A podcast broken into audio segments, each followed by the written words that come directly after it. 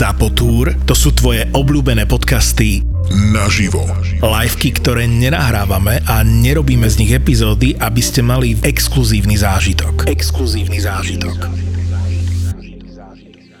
Jeden nezabudnutelný večer, dva milované podcasty naživo. Mozgová atletika a profil zločinu. V piatok 10. marca v kine Úsmev v Košiciach. Vstupenky iba na zapotúr.sk ak sa bavíme o človeku, ktorý dokáže vytvoriť vlastné originálne myšlienky, ktoré doteraz ešte nezazneli a sú kvalitné až revolučné, tak je neskutočne výnimočný. Ak to ale takýto človek dokáže na planéte, ktorá má už viac ako 8 miliard ľudí, tak je to super človek. Na to, aby takéto niečo bolo možné, je potreba mať okrem iného mozog 2.0 a mysel nezahltenú bordelom. Príkladom takéhoto človeka v roku 2023 je Yuval Noah Harari, ktorý napísal knihu Sapiens O tej by sa dalo povedať, že je jednou z najdôležitejších a najvplyvnejších kníh 21.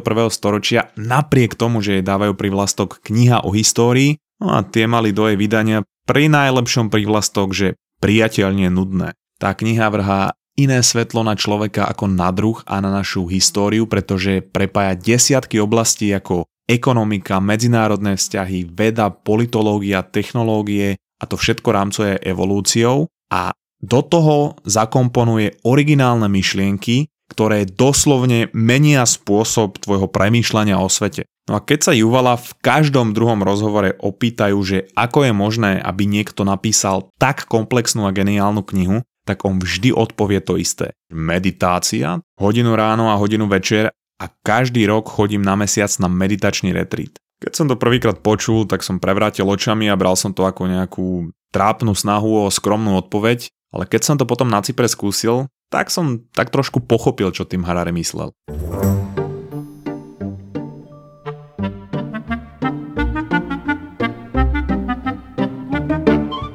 Minulý týždeň som rozprával o mojom pobyte na Cypre a ako som si tam vybudoval niečo, čo nazývam Mozog 2.0. To znamená výkonnejšia, spokojnejšia a hlavne vnímavejšia verzia toho zhluku tkaniva v mojej lepke, ktorý riadi celú moju existenciu a väčšina z nás ho používa na vytváranie scénárov, ktoré sa buď nikdy nestanú, alebo na vracanie sa do minulosti a predstavovanie si, čo sme mohli v nejakej konverzácii povedať, alebo na predstavovanie holých ľudí. Hovoril som ale o jednej z dvoch vecí, ktorá mi ho pomohla dosiahnuť alebo vybudovať. No a pre tú druhú poďme späť na Cyprus. Priletel som do Pafosu, vzal som si kufor, výjdem z letiska a začnem analyzovať možnosti, že ako sa dostanem na obytko. Pôjdem autobusom a budem sa ťahať s kufrom, budem blúdiť, nemám ani drobné, alebo sa nechám ojebať miestnymi taxikármi. No a už to začína. Keď sa nechám ojebať miestnymi taxikármi, kto vie, koľko to bude stáť a či mi to neurobi škrt cez rozpočet. Mám ja vôbec nejaký rozpočet na tento pobyt?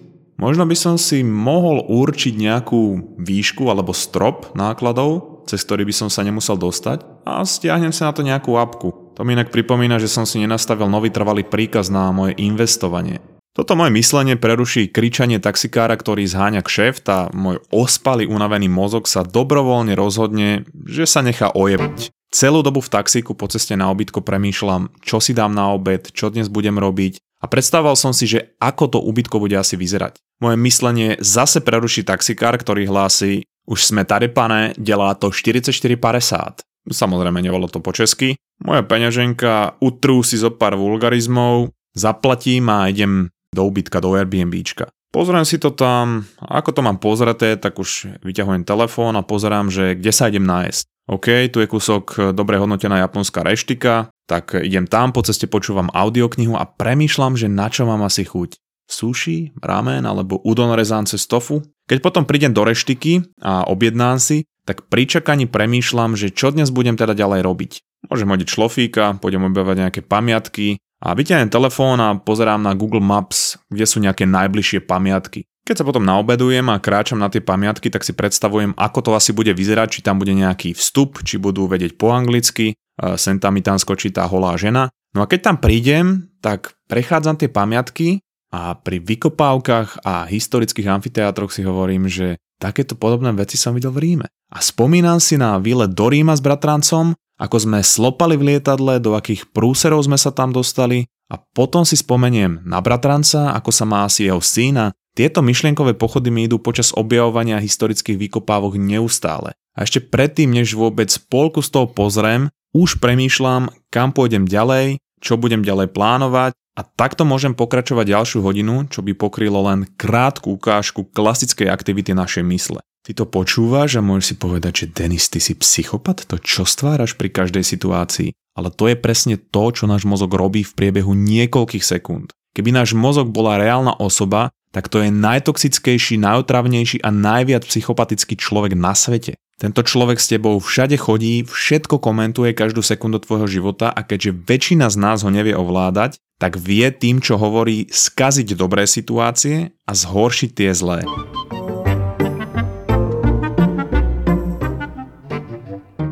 Spomenul som náš alkotrip do Ríma a iba si tak hovorím, že škoda, že som vtedy nevedel o alkohole to, čo viem teraz. Napríklad to, že etanol je pre naše telo extrémne toxický a preto sa ho naše telo snaží premeniť na niečo iné a vie ho premeniť na acetaldehyd. To je ale pre naše telo jed a až potom, čo ho premení na acetaldehyd, ho vie premeniť na acetát, čo je prázdna kalória. Ten jed sa ale vie dostať aj do nášho mozgu a do celého nášho tela, poškodzuje ničí bunky, čo okrem degenerácie mozgu spôsobuje aj rakovinu.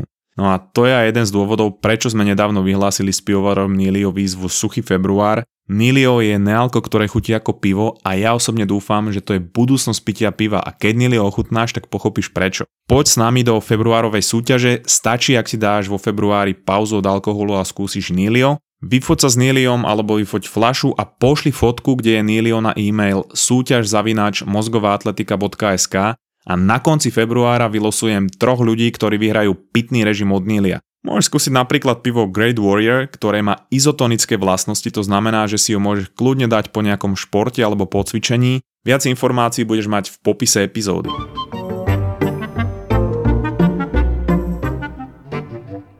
Môj mozog sa choval ako psychopat a ja som sa ďalší deň rozhodol, že vypnem všetky rozptily a premýšľal som, že ako môžem proces písania knihy zlepšiť alebo zdokonaliť Spomenul som si pritom na Harariho a hovoril si, že kiež by som vedel dať dokopy aspoň z desatiny tak komplexnú a úžasnú knihu ako on. A ten môj psychopatický mozog mi pri tejto príležitosti odprezentoval spomienku na ten rozhovor, ktorý som spomínal v úvode, kedy spomínal, že dve hodiny denne medituje a chodí na meditačný retreat a preto bol schopný dať dokopy takú knihu. Hovorím si, že, hmm, že meditácia, to som už niekoľkokrát nie veľmi úspešne skúšal cez viaceré apky aj bez nich, No a potom mi mozog podsunul spomienku na môjho obľúbeného neurovedca Sema Harrisa, ktorý rovnako ako Harari má mozog 2.0 a posledných niekoľko rokov začal popularizovať meditáciu a urobil asi najlepšiu meditačnú apku, ktorá sa volá Waking Up. Okamžite som si tú apku stiahol a začal som ten úvodný 30-dňový meditačný kurz. Sú tam vedené meditácie, je to kombinované s teóriou, aby človek chápal, čo vlastne robí.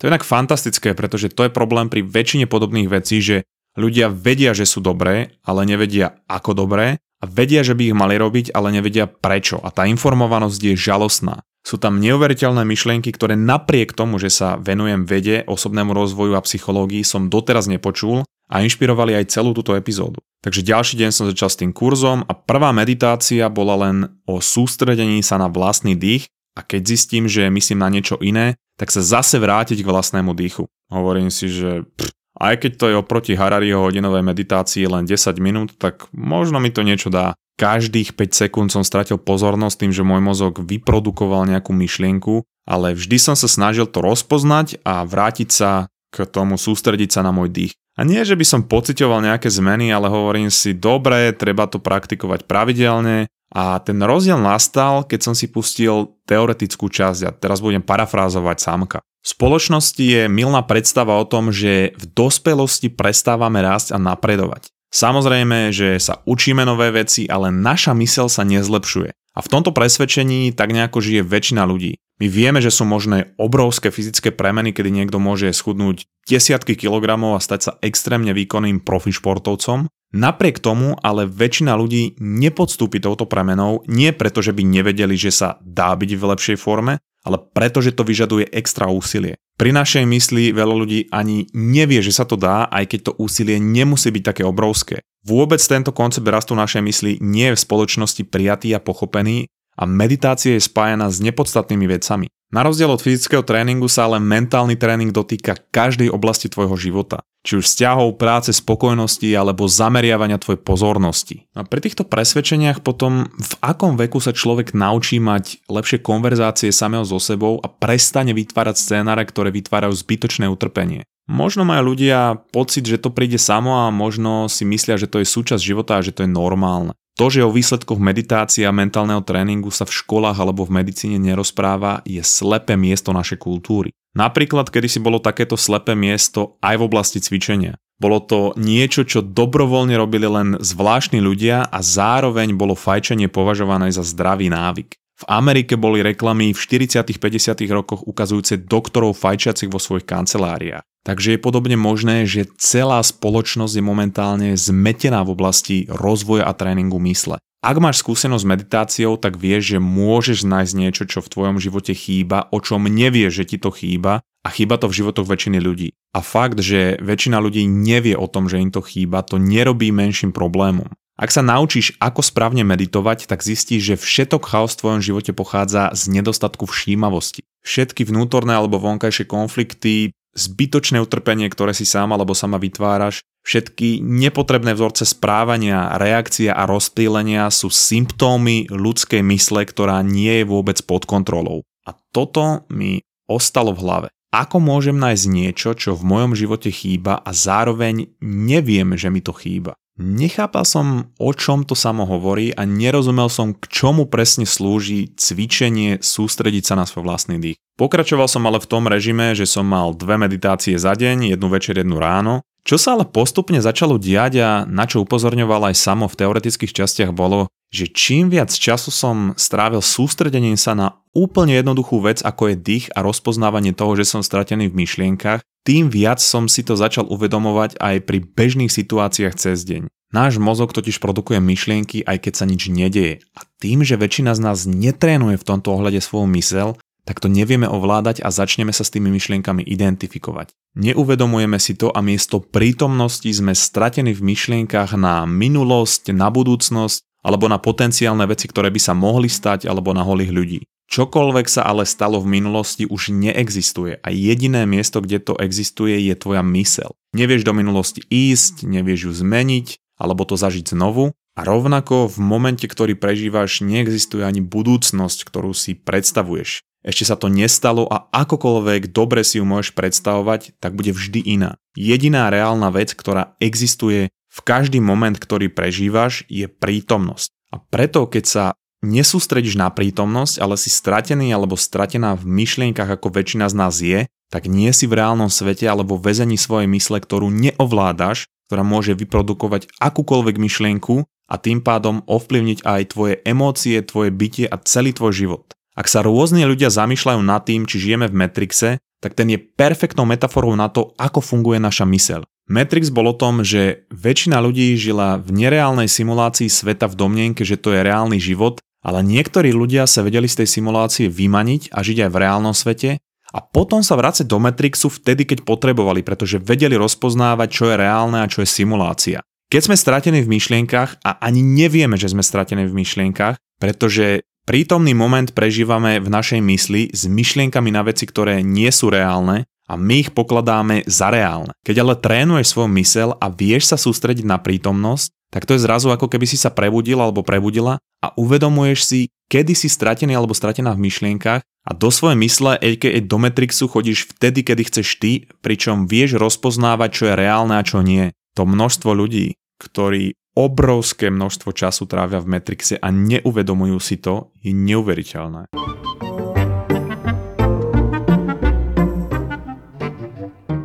Produkcia potravín je zodpovedná až za tretinu celosvetovej produkcie skleníkových plynov. To znamená, že aj takou maličkosťou, ako je voľba potravín, môžeš prispieť k zníženiu uhlíkovej stopy. Príklad. 1 kg kuracieho mesa vyprodukuje o 20 kg menej oxidu uhličitého ako hovedzie meso a najmenej vyprodukujú ovocie, zelenina a lokálne vypestované potraviny. Pre viac informácií o uhlíkovej stope potravín a pre ďalšie typy, ako znížiť svoju uhlíkovú stopu, pozri projekt Uhlíková stopka od SPP.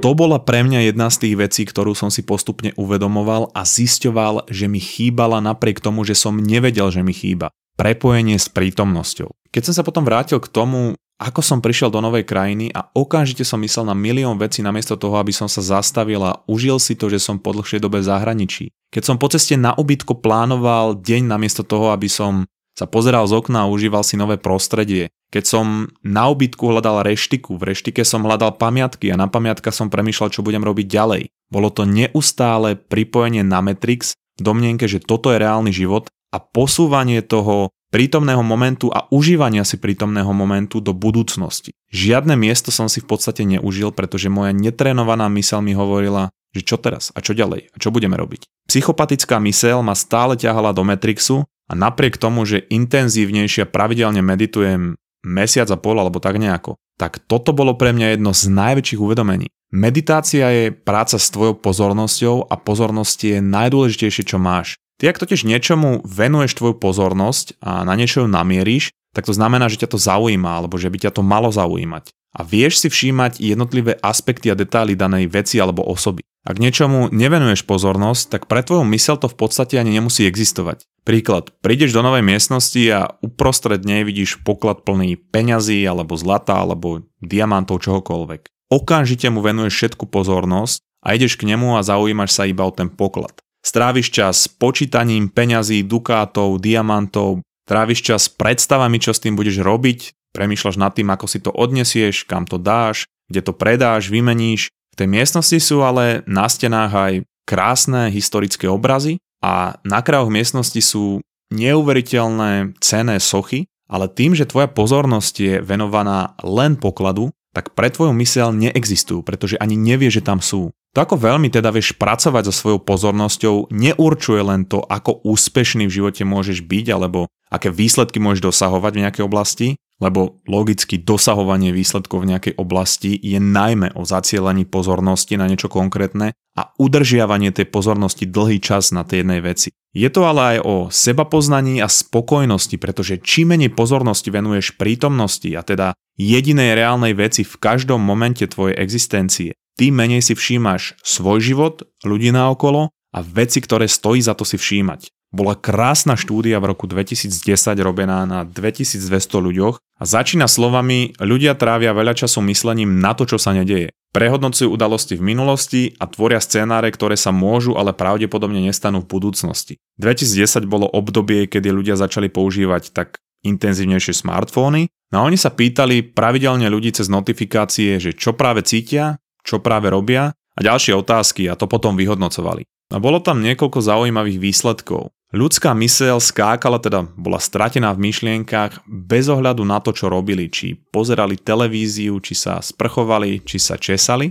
ale v každom prípade boli šťastnejší vždy ľudia, ktorých myseľ bola prítomná, než tých, ktorí skákala a boli stratení v myšlienkach. Takže čím viac v prítomnosti a mimo Matrixu dokážeš byť a čím máš viac vytrenovanú mysel, tým spokojnejší dokážeš byť. Naša pozornosť je ale extrémne fragmentovaná a tento trend sa len zhoršuje vďaka spoločnosti, v ktorej prebieha vojna o našu pozornosť a my ju na plnej čiare prehrávame. Meditácia ale nie je len o tom, že dokážeš upriamiť tvoju pozornosť a lepšie sa sústrediť, ako vysvetľuje Aďo Hubina. Ide o to, že ty rýchlejšie trénuješ vrátenie sa k tomu sústredeniu na niečo po rozptýlení myšlienkami. A čím viackrát to spravíš, tak tým viac je ten tréning účinnejší. Rýchlejšie budeš vedieť identifikovať, že si stratený v myšlienkach a rýchlejšie budeš vedieť tú myšlienku odhodiť a zase sa sústrediť na tú vec. Každé vrátenie koncentrácie napríklad na ten dých je jeden schod hore v tvojom tréningu zacielovania tej pozornosti. Preto nie je ani tak dôležité, ako dlho medituješ,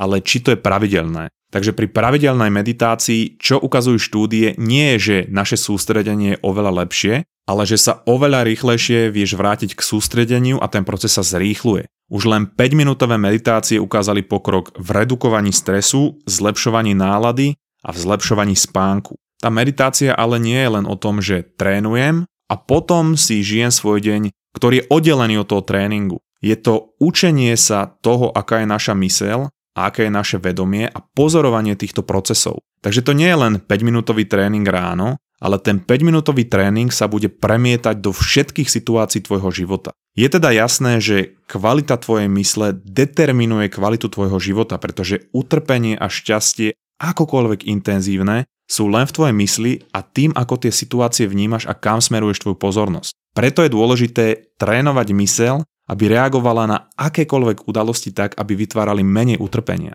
Každý pocit v tvojom živote vždy prišiel a odišiel. Hnev, ktorý si pocitoval alebo pocitovala pred týždňom, už je preč a ak sa vrátil, tak len preto, že ty ho privedieš späť svojimi myšlienkami. Ako náhle ale začneš myslieť na niečo iné, tak ten hnev odíde. Čiže ak namiesto toho, že sa budeš sústrediť pri tvojom hneve na to, že máš každé právo byť nasraný alebo nasraná, tak môžeš upriamiť tvoju pozornosť na to, že ten hnev začínaš pociťovať, uvedomiť si to a nechať tú emóciu ísť. Ako náhle tú myšlienku totiž to opustíš, tak ide preč aj tá emócia. Nedá sa byť nasraný hodinu bez toho, aby si sám alebo sama tú emóciu nevytváral alebo nevytvárala myšlienkou. Preto sú ľudia, ktorí majú všetko a sú nešťastní a sú ľudia, ktorí nemajú nič a sú šťastní. Na toto ale previesť do praxe a do každej situácie tvojho života je potrebný tréning tvoj mysle. Takže moje odporúčanie je stiahnuť si apku Waking Up od Sema Harrisa, ja na ňu hodím odkaz do popisu epizódy a začni ten 30-dňový meditačný kurz. Je to ale po anglicky